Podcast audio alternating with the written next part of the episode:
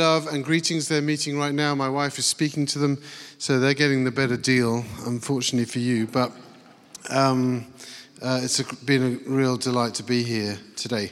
Uh, I'm going to read the passage from Ephesians 4 1 to 16. Um, so if you have a Bible, do open to that. It's bang halfway through the through the letter that you've been looking at over the last few weeks, and um, uh, Paul goes like this from verse one. As a prisoner for the Lord, then, I urge you to live a life worthy of the calling that you have received. Be completely humble and gentle. Be patient, bearing with one another in love. Make every effort to keep the unity of the Spirit through the bond of peace. There is one body and one Spirit, just as you were called to one hope when you were called, one Lord, one faith, one baptism, one God and Father of all, who is over all and through all and in all. But to each one of us, grace has been given as Christ apportioned it.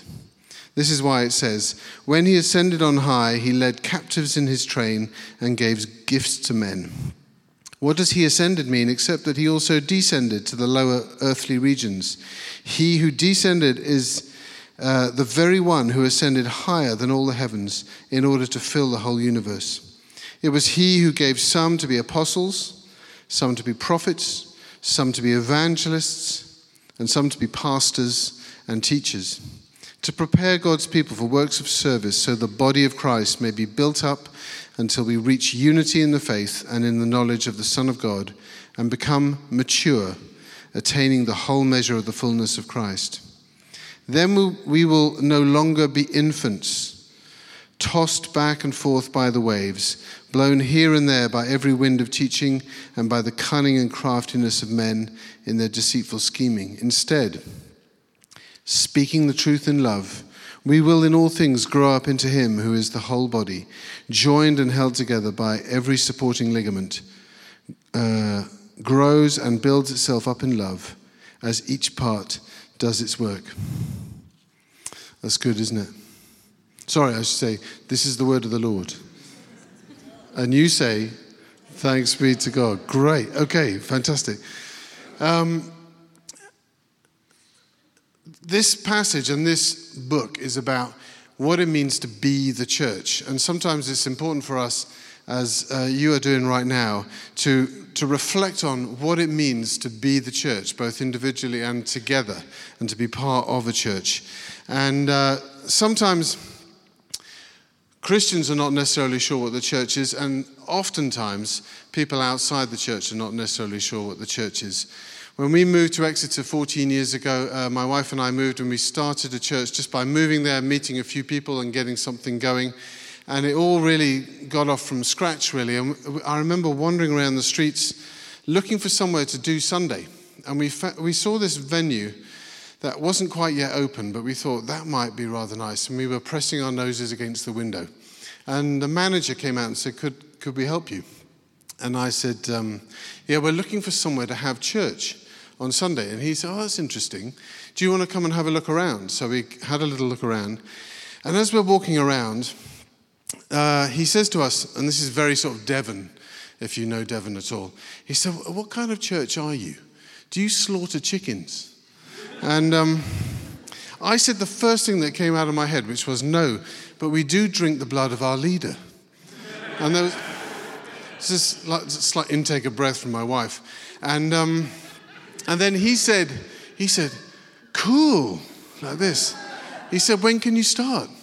And it was absolutely amazing. We had church there for about three years, and that was our intro there. But that was his perception. Well, he didn't really have any perception of the church, he had no idea.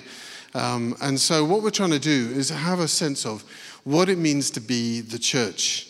And uh, it's vital for us as followers of Christ and as part of the big family that we know who we are, what we're trying to do, what we carry, and so on.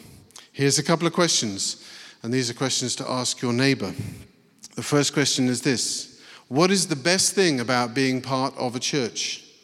And question two What is the most difficult thing about being part of a church? You're right to chat for about 30 seconds. Say hello to the person next to you. What's the best thing? What's the most difficult thing? Off you go.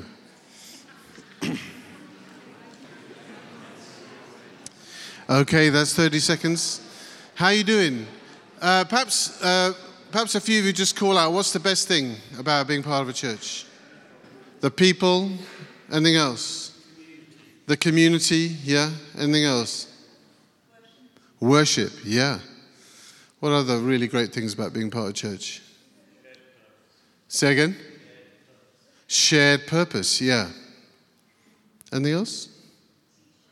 Teaching, yeah. Good. Okay, so what's most difficult? And don't name anybody. People, yeah. What else? Okay, you don't need to say. Anything else? Well, actually, I mean, it's really interesting asking those questions because there's lots of wonderful things about church and there's a bunch of difficult things about church. But usually, the answer to the first question, and what is so great about church, is the people. And the answer to what is the most difficult thing about the church is, yeah, exactly. So, uh, it, you know, and this chapter really beautifully exemplifies both the problem and the glory of the unity and the diversity of being. Um, you know, the, the people of God, the family of God. And Paul explores that, what that might mean. But at its best, church is a diverse community and it has men and women, rich and poor, black and white, young and old, left and right, introvert and extrovert, able and additional needs, new Christians and long term believers, scientists and artists, happy and depressed, married and single, town and country, town and gown, leaders and followers, indigenous and from abroad, and leavers and remainers, all in the same community, loving one another. And as I was thinking about our church back home, I was thinking last week I saw um, a judge and an ex con eating together, and I saw a, a chicken farmer and a vegan praying together. And these are really important things that where people disagree about things or where people have come up against each other on the wrong side uh, in life, that in Christ we are one, but we are also diverse. And in Paul's day, the real um, difficulty of bringing people together was, was the division between Jew and Gentile. And it was Paul's passion that both Jews and Gentiles, those who are not Jews, should, bec- should come together one in Christ. He wanted to see God develop one big family out of scattered and fragmented humanity. And he wanted to see what was seemingly unrecon- unreconcilable be reconciled both to God and to each other. And as they came together, as you see in chapter 2 of Ephesians, uh, this one big family becomes the dwelling place, the home for the Holy Spirit for the presence of God. So, echoing what Jesus said, when two or three come together, there I am in the middle of you. It's not just a nice thought, it's a reality that where two or three, or tonight where we have a few more than two or three, Jesus, the Spirit of Jesus, is absolutely in our midst. He is tangibly in our midst. He is here to bring transformation. He's here to speak life into our lives. So that when we leave and we're on our own somewhere else, uh, we have been uh, in the tangible presence, the, almost the visceral presence of the Holy Spirit. So that was what Paul really wanted. And uh, the goal, as he says in, in the passage that I just read to you, the goal of being part of um, the family of God is that, is that together we should become mature. Now, what that means being mature is being a community that is both diverse and unified, both strong and full of the presence of God, authoritative in the world, uh, and uh, doing all that, uh, that God has called it to do. So maturity is a very um, it's, a, it's, it's not just an aspiration, it's a thing that we are called to and that we can enter into. And so uh, there are two strands towards maturity as a community, as a diverse and unified community. There's two strands, and that's what Paul looks at, and that's what I'm just going to say a few words about tonight.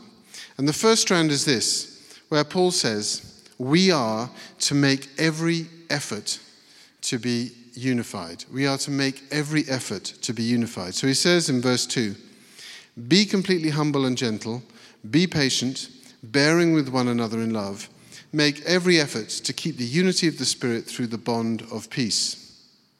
So, why does St. Paul say this? Be humble and gentle and so on. I think it's because he's been to church and he knows what church is like.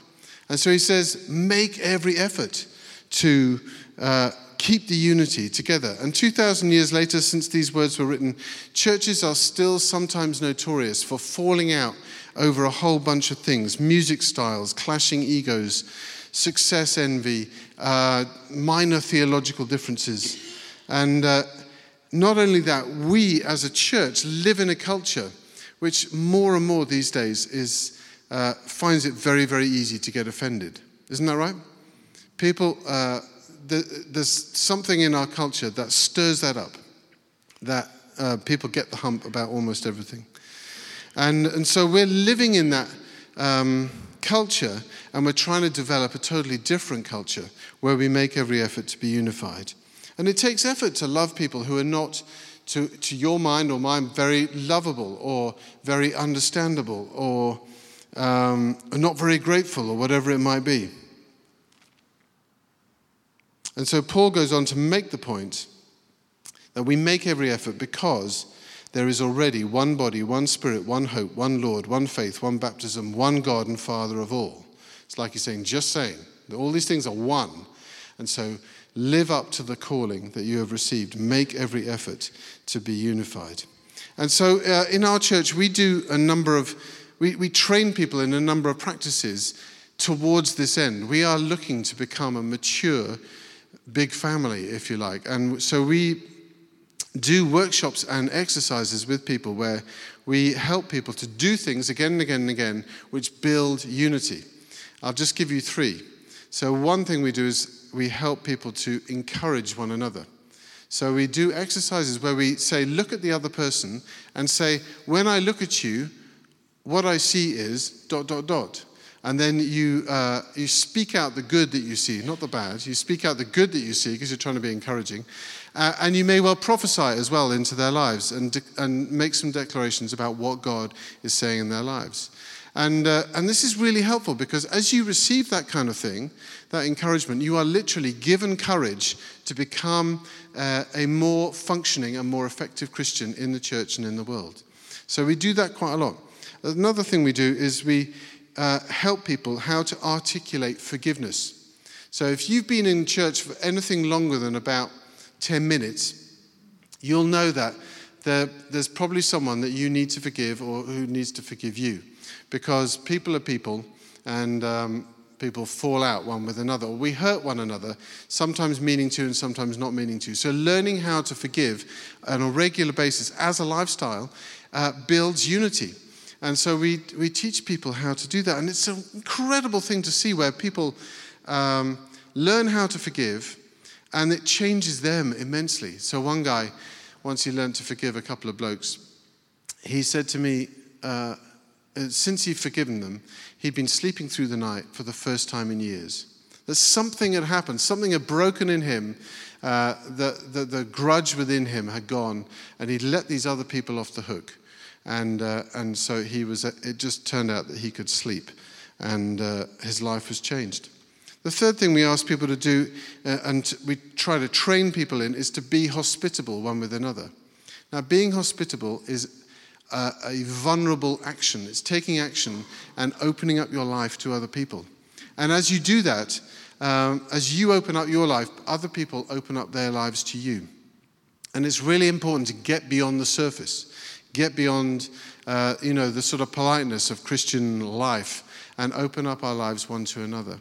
And, uh, and people have been doing that, and, it's, and the results have been remarkable. And in terms of binding people together in unity, it's a very powerful practice. So I just encourage you in those things. So he says, make every effort. Making effort demands effort. That's really, you know, demands action. And so uh, I encourage you to take action in that direction. The second thing, the strand towards unity, is God gives everyone gifts. Gifts from the Holy Spirit to do what Jesus did. God gives everyone gifts to do what Jesus did. So, verse 7, if you're following with the passage, it says, To each one of us, In fact, the Greek is really specific. It says it's, it's a word that means to each and every one of us. So it includes anyone who is a follower of Jesus. To each and every one of us, grace has been given as Christ apportioned it. So God gives everyone different an individual supply of heavenly gifts and power and resource. So together, as a community, we can do what Jesus did. So, uh, this passage is often interpreted to be about leadership, particularly when we start thinking about apostles, prophets, evangelists, pastors, and teachers. And uh, that's what Paul is about to come on to. And that's often interpreted as these people are the leaders. But it's really clear from this passage that it's not talking about leaders, it's saying to each and every one of us, gifts and the ministry of Jesus is given to us. And um, St. Paul's writing this letter, he writes, you know, um, in those days, uh, it was a real surprise that Paul would write a letter that would address not just men, but women and children and slaves, which he does a bit, little bit later on in the letter. Because these letters were read out loud. And you can imagine they're in a room like this. They're reading out, somebody's reading out the letter from Paul, and he says, he says, women, da da da da, children, you're involved in this. You're, you get grace from God, da da da da, and slaves. Who expected that? But Paul addresses slaves. And so this stuff is for everybody gifts from the Holy Spirit and being involved in the ministry that Jesus did. Everyone is gifted by God. Everyone has a part to play in what Jesus is doing today in Guildford, in this city. And then uh, Paul goes on to say So, Christ gave the apostles, the prophets, the evangelists, the pastors, and the teachers to equip the people for works of service so that the body might be built up. Jesus' ministry, seems to me here, is split five ways, sometimes called the fivefold ministry of Jesus. And Jesus exemplified all five areas perfectly and beautifully. That he was the great apostle, prophet, evangelist, pastor, teacher. And that's how uh, his, his ministry on earth, what he did on earth, is described. And you can see that when Jesus uh, leaves the scene, physically as it were, that he hands on this ministry, this fivefold ministry, to different kinds of people. And you can see people who are in the New Testament apostles, not just the 12, but others. And you can see people who are prophets, like Agabus, and you can see people who are evangelists, like Philip, and you can see people who are pastors, like Titus, and you can see people who are teachers, like Priscilla and Aquila. And so it's getting parceled out. And it's a genius plan because Jesus was located as a human being in one place. And now, with the gift of the Holy Spirit, it's being parceled out in, in different ways to different people uh, in all kinds of different locations.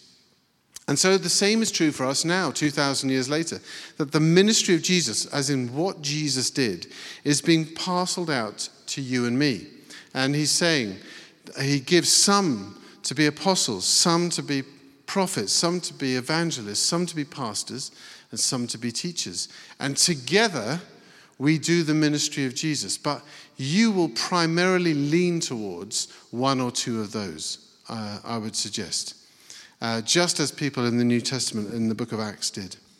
And I wonder if tonight, if you consider yourself one of these things, you may already know, as I've just started been speaking, that you that you have apostolic tendencies, that you basically lean towards the prophetic that you are primarily an evangelist. You love to tell people out, uh, outside the church about Jesus. Uh, that you are primarily a pastor or a teacher. Now, these, these titles sound really grand, and there are lots of Bible words here, but really we're talking about function.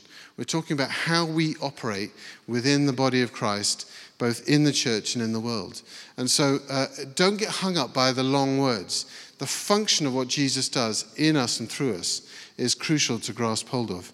And I just want to give you, if you like, very brief thumbnail sketches of the, of the fivefold ministry of Jesus. And as I describe them, what I'd love you to do is just think do I resonate with that? Do I resonate with that either by gifting or by passion or by experience um, or simply by temperament? I'm just that sort of person. That's okay because God designs us in particular ways to be a contribution one to another. And as you look around this church, you can see not everyone's the same. Everyone's got very different gifts, everyone's got very different parts to play in the body, in the big family. So here we go. Do you resonate with the apostolic part of Jesus' ministry? And what that means is it, the apostles were literally what it means is they are sent. They are people who are sent out. Usually they're sent out from what is known and comfortable to what is unknown and uncomfortable. And they go out and they go out in order to break new ground, to make a difference, if you like. There's something pioneering about this, uh, entrepreneurial or whatever.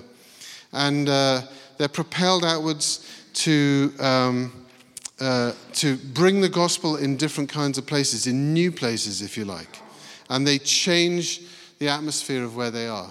So in my church, I think of a, a guy who works for a law firm, and he really felt that he had the experience of being sent to this place uh, by, by the Lord. And, uh, and his job was, from the Lord, as it were, was to change the culture of the company. The culture was not that great when he got there, and as he worked his way in and up the company, uh, the, he was able to bring about change to the culture, which uh, had an extraordinary benefit to the people around them. And, and so that's, uh, that is an apostolic gifting. That is something where he's, he's sent there. He knows what he's trying to do. He's trying to change something. He's trying to uh, break new ground and uh, bring some good in a particular situation. Do you resonate with that? Is that what gets you going? That's what makes you feel alive, get out of bed in the morning, and so on. Secondly, prophetic people. And we've been, we've been hearing tonight from some people who have been listening to the Lord and speaking out what the Lord is saying. That's essentially what prophetic people do. They, they can hear and see what God is saying and doing, and they're able to articulate it into a situation that needs to hear the voice of the Lord. Um, often they call people to faithfulness to God. Often they call people to holiness. And prophetic people love being with the Lord. They love worship. They love prayer. They love listening to God. Uh, they feel the intensity of the encounter with God. And uh, there's lots of different strands to it, I guess. But if that is you, uh, you are such a gift to the church, and you are such a gift outside the church as well. And I think of someone in my church uh, called Liz who um, wanted to stir up passion for God in our church. And she came to me and said, You know, we should really start doing some 24 7 prayer. And, uh, you know, we should pray through the day and through the night and tag team, you know. And I was thinking, This is great, you know, let's do a whole day. And, uh, and I said, How long do you want to do this for? And she said, Oh, a month. And, um, you know, as a church leader, I was thinking, I was thinking through the resources and the people and everything else, thinking, uh, you know, I don't want to appear faithless either, you know. So, so uh, I took a gulp and I said, okay, let's do that. And, uh, and we did. And honestly, it brought about incredible transformation in so many people in the church that people connected uh, uh, with, uh, with God in a new and fresh way. And, but it's just that she had um, the courage just to go for that. Uh, but she was urgent about it, and she had and she'd heard the Lord about it as well. So apostles, prophets, evangelists. Look, if you're an evangelist, you love to broadcast, you love to tell good news, you love to recruit people to the cause. That you love people outside the church, you love people who don't yet know Jesus. In fact, some of the time you're usually fairly irritated with the church and irritated with Christians because you just want to be out there and you want to, you want to see transformation in people's lives. You are incredibly moved by people moving from the kingdom of darkness into the kingdom of the Son that the Father loves. That really gets you going. That's what gets you out of bed in the morning. And, uh, and you, you just love to do that. Uh, you're less fussed by Oh, worship and prayer. Could, you know, not very fussed about that. But, I, you know, tell people about Jesus. That will really do it for me. And if you feel alive in that, again, you're such a gift to the church and you stir up other people. Um, and uh, so, uh, John, who uh, Mike and I used to work for, was an evangelist. And when I used to go around with him, I used to just get braver at evangelism. Used, because he would go and he would do all kinds of embarrassing things in McDonald's, talking to people and that sort of thing. And I would get in on that, and then I would think, that, wow, that was amazing. I could really do that. And so when you're around people who carry that kind of gifting, you start that it starts to rub off on you. And so therefore you become a gift to the church because you stir up love for people outside the church. Fourthly, we're getting there. Pastors. Pastors, you, you love people. You uh, love to help people. You model yourself on the Good Shepherd Jesus. You are very tender with people. Sometimes you're tough with people. You challenge them. You cure people. You care for people. You do things often in secret where people don't really know that uh, you have helped them. Um, you're generous. You're good listeners, and so on. And Pastors are essential to the life of the church because you're the glue of the big family. Everything works in the big family because you are there. That's really important to know. And uh, I can think of people in our church who just uh, do amazing stuff, almost often unthanked because they just love to get involved in the details of people's lives, help people out, pray for people, give wisdom, and so on. Pastors, and uh, last but not least, teachers. The fifth part of the ministry of Jesus. Jesus was obviously the great teacher. The way he taught, people were amazed and they thought he taught with such authority. But teachers really love to understand and explain and communicate ideas about faith. You love this stuff. You love thinking about it. You love working stuff out. You love, uh, you're probably getting into loving theology and that sort of thing. And you love to look at things from different angles and you help people understand the faith. I don't mean by teaching just doing what I'm doing now, just uh, standing in front of people, but just one to one or in little groups of people or whatever. You help people. And it just gives you a buzz. You know, when you're working this stuff out, you think, this is great. I could do this all day. And, um, uh, and again, you are such a gift to the church because you build people up in uh, cognitive understanding, but also in relational understanding of Jesus Christ and the gospel. And uh, that is so powerful. And I, th- I think of someone in, in, our church called Ben. He's about 30, and he lost his wife last year to cancer. And uh, it was very painful uh, part, you know, part of our church's life. And um, he taught us, not so much, he did one or two talks, as it were, but he taught us uh, almost day in, day out, what it, what it means to worship when you can't.